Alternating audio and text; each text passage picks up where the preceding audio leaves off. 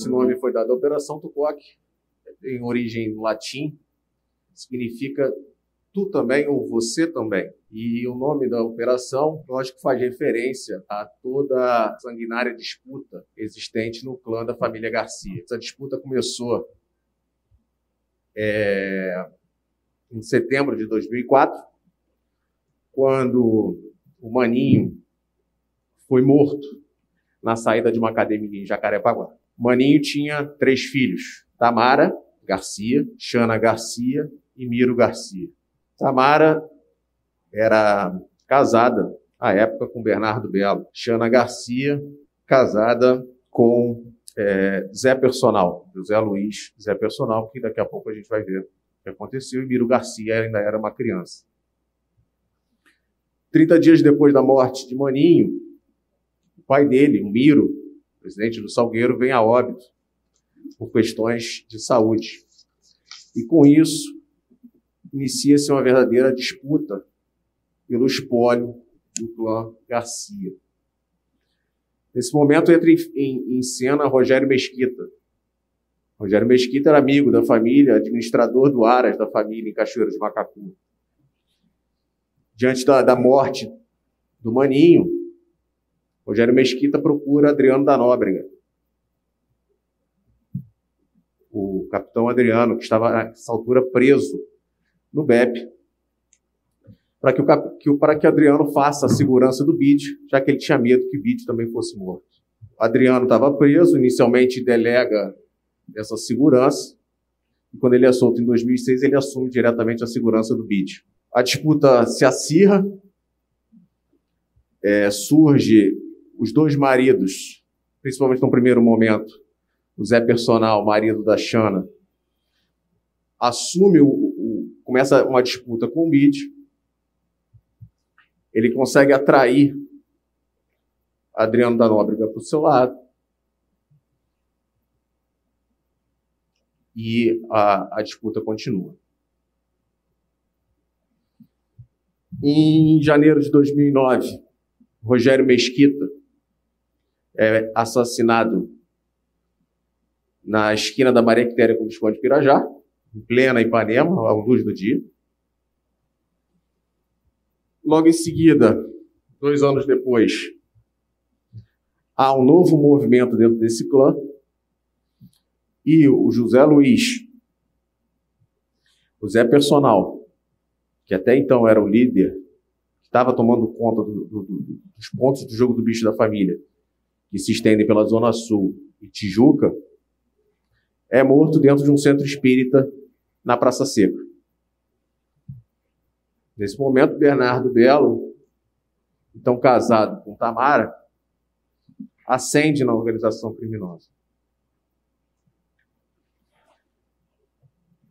A disputa de sangue e o banho de sangue na família não para por aí. 2017, Mirinho, que lá em 2004 era uma criança, 13, 13 anos depois já é um adulto. Mirim também foi morto. Em outubro de 2019, Xana Garcia sofre um atentado na Barra da Tijuca.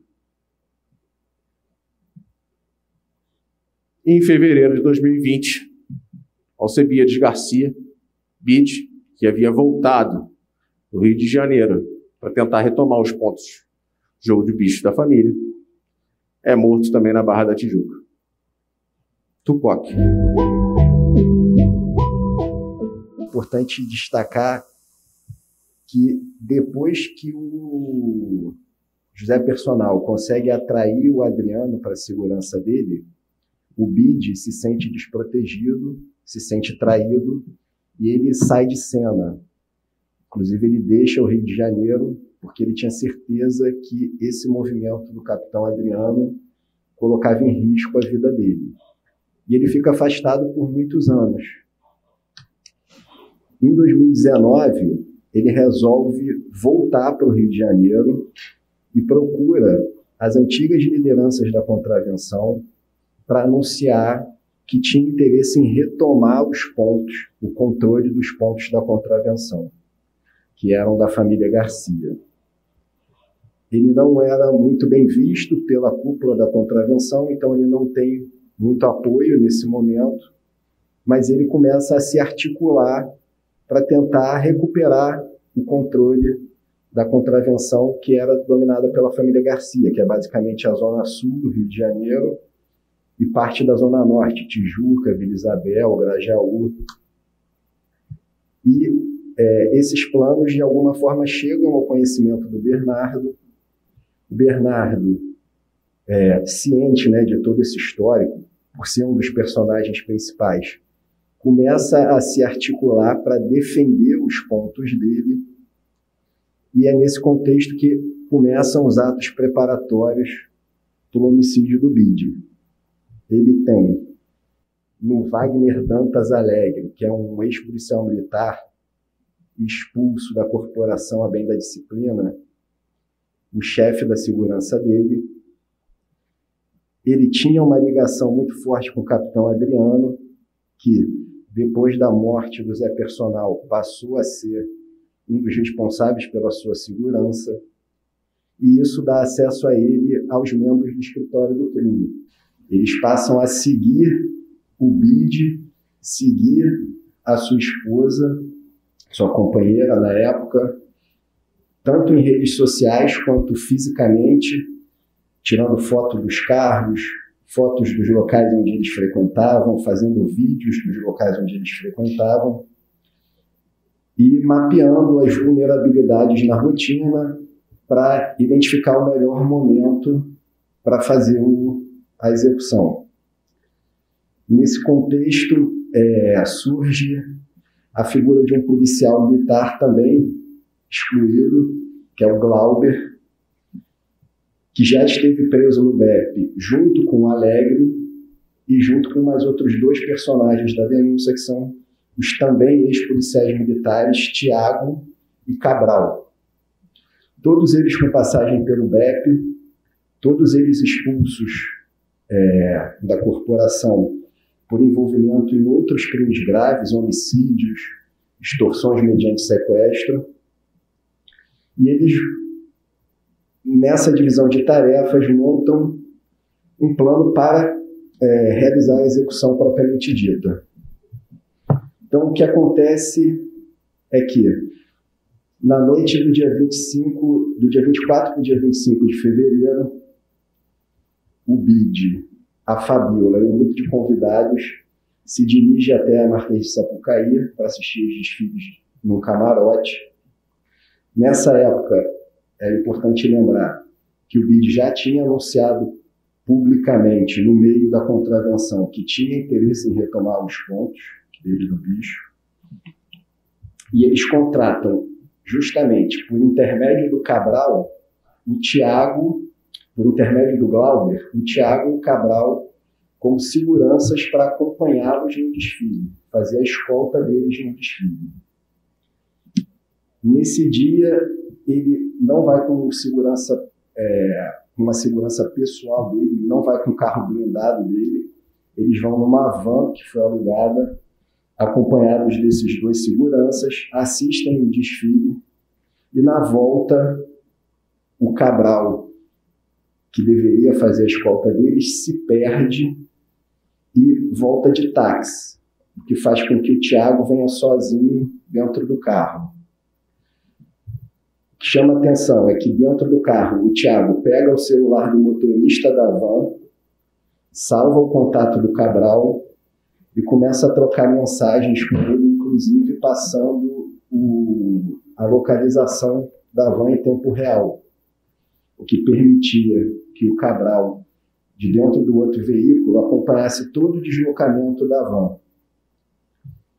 E por não estar dentro da van, por estar em outro veículo, ele podia se comunicar com terceiros.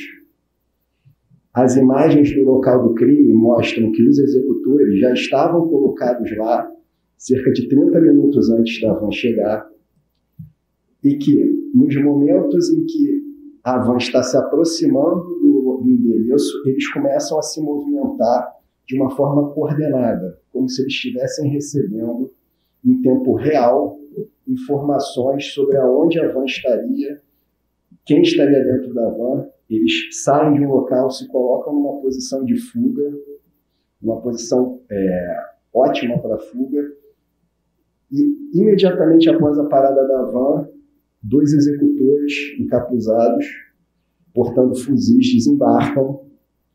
E apesar de a van ter aproximadamente 10 pessoas, eles direcionam todos os disparos para o BID. Ele é alvejado por mais de 20 tiros de fuzil. O Tiago, que era o segurança, que estava armado, é, no primeiro momento ele nada faz. Numa determinada altura, ele efetua um disparo na direção oposta à direção do executor, que faz com que o executor até se assuste. As imagens mostram o executor se voltando para o Tiago. Ele reconhece o Tiago, volta, se volta de novo para a vítima e efetua mais uma série de disparos em direção à vítima, sem demonstrar nenhuma preocupação com a presença do Tiago. Em seguida, o outro executor que está dando cobertura efetua mais alguns disparos, eles fogem, eles entram no veículo e fogem. Esse tipo de execução é uma execução que traz todas as características das execuções sumárias levadas a efeito pelo escritório do crime, seja pelo profissionalismo, seja pela existência de um intenso monitoramento anterior, seja pelo tipo de arma, pela quantidade de disparos e as investigações conseguiram é, demonstrar que um dos executores, o principal atirador, era justamente o Alegre, o chefe de segurança do Bernardo. O Bernardo era o principal interessado na morte do Bide, porque o Bide representava um risco real à posição dele dentro da contravenção, e com isso eles foram denunciados dentro é, dessa lógica, cada um cumpriu um papel, um papel fundamental para o resultado final, e estão respondendo agora por um homicídio triplamente qualificado. O momento escolhido foi o dia 25 de fevereiro, no carnaval de 2020, e o executor foi o Alegre, chefe da segurança do Bernardo, que, como foi exposto, contou com um apoio logístico de dois dos seguranças então contratados para proteger o BID. Esses dois seguranças foram presos no sábado, o Tiago e o Cabral, o Cabral em Oswaldo Cruz e o Tiago na Barra da Tijuca. Em relação à prisão do Tiago, especificamente, além do cumprimento do mandado de prisão, ele foi autuado em flagrante por posse de munição de uso permitido. Mais importante de, de se destacar aqui é a interação entre Ministério Público, Polícia Civil, né, e posteriormente a Polícia Federal, como representante da Interpol, mas, sobretudo, as autoridades internacionais. Foi, foram exatos três dias para localizar e efetuar essa prisão. Né, o, acho que importantíssimo, seja para a investigação, seja para o processo criminal, e só para finalizar a nossa participação, né? Então, a partir da prisão na Colômbia pela difusão vermelha, vai se dar início ao processo de extradição, né, a ser pedido pelas autoridades brasileiras. Caso haja a intenção de se apresentar ao Brasil, o procedimento formal é a extradição voluntária, mas ele segue sob custódia das autoridades internacionais. Se a, a, o pedido do Bernardo fosse acolhido, o que aconteceria na prática é que ele seria libertado na Colômbia, não haveria escolta policial para levá-lo ao aeroporto, ficaria a critério dele se apresentar ou não, e pelo histórico de, de tentativa de fuga, que já foi evidenciado lá em Dubai, há uma presunção de que ele não se apresentaria voluntariamente e, em consequência, ele ficaria foragido, mas com a ressalva de que o alerta vermelho cairia. Então, com isso, ele não poderia ser preso por outras autoridades internacionais, havendo uma enorme dificuldade de se reestabelecer alerta vermelho pelo mesmo fato. E essa situação geraria a impunidade que a gente quer evitar. Depois de toda essa mobilização de todo esse apoio da Polícia Federal e da Interpol, o trabalho seria reduzido à, total ineficácia, porque ele estaria por conta própria, fora do país, sem mandado de prisão, e dependeríamos da voluntariedade dele de voltar para cá para ser preso. O pedido de extradição ainda vai ser iniciado. O que foi negado foi um pedido da defesa para que ele viesse para cá em meios próprios, com passagem comprada por ele. Isso não se confunde com extradição voluntária. A extradição voluntária, as autoridades que terão ele sob custódia até que ele seja apresentado ao Brasil para prisão. O que ele queria era vir por meios próprios e aí as autoridades não garantem eventual fuga. O alvo, Bernardo, ele tem a possibilidade de abreviar o processo de extradição a partir do momento que ele declara que quer ser extraditado para o Brasil. O Bernardo viajou no dia 8, no destino Dubai, já com passagem de volta para o dia 25. Ele viajou com a família, com passagem de volta comprada para o dia 25. E é, no dia 25 ele não embarcou em Dubai. E aí, a partir daí, a gente começou, fez a difusão vermelha e começamos a tentar localizá-lo no exterior. Nós tivemos a confirmação de que no dia 23, ou seja, dois dias antes, ele já estava na Colômbia. É, é importante dizer que a passagem de volta, a reserva que ele tinha de volta no dia 25 foi cancelada né, junto a Emirates apenas duas horas antes do embarque, quando ele já estava dois dias na Colômbia, demonstrando nítido propósito de fuga. Ele não utilizou o crédito da Emirates para fazer um novo voo. Ele saiu de Dubai no dia 23, foi para Amsterdã, de Amsterdã foi para Colômbia, com passagem em Bogotá, e depois para Cartagena. Eles foram para Cartagena, todo o grupo da família, as crianças, todo mundo. Depois de Cartagena foram para Bogotá, mas há um informe que de Cartagena para Bogotá, todos do grupo, crianças e adultos, embarcaram de avião e o Bernardo Belo fez esse trajeto Cartagena-Bogotá terrestre. Então, isso também indica que ele queria ludibriar as autoridades com o nítido propósito de fugir do cumprimento do mandato de prisão. Eu só queria registrar a cooperação entre as instituições, agradecer a parceria da Polícia Civil, depois de décadas, o sistema de justiça estadual efetua a prisão de um bicheiro. O civil trabalho do doutor Henrique Damasceno e de sua equipe, essencial.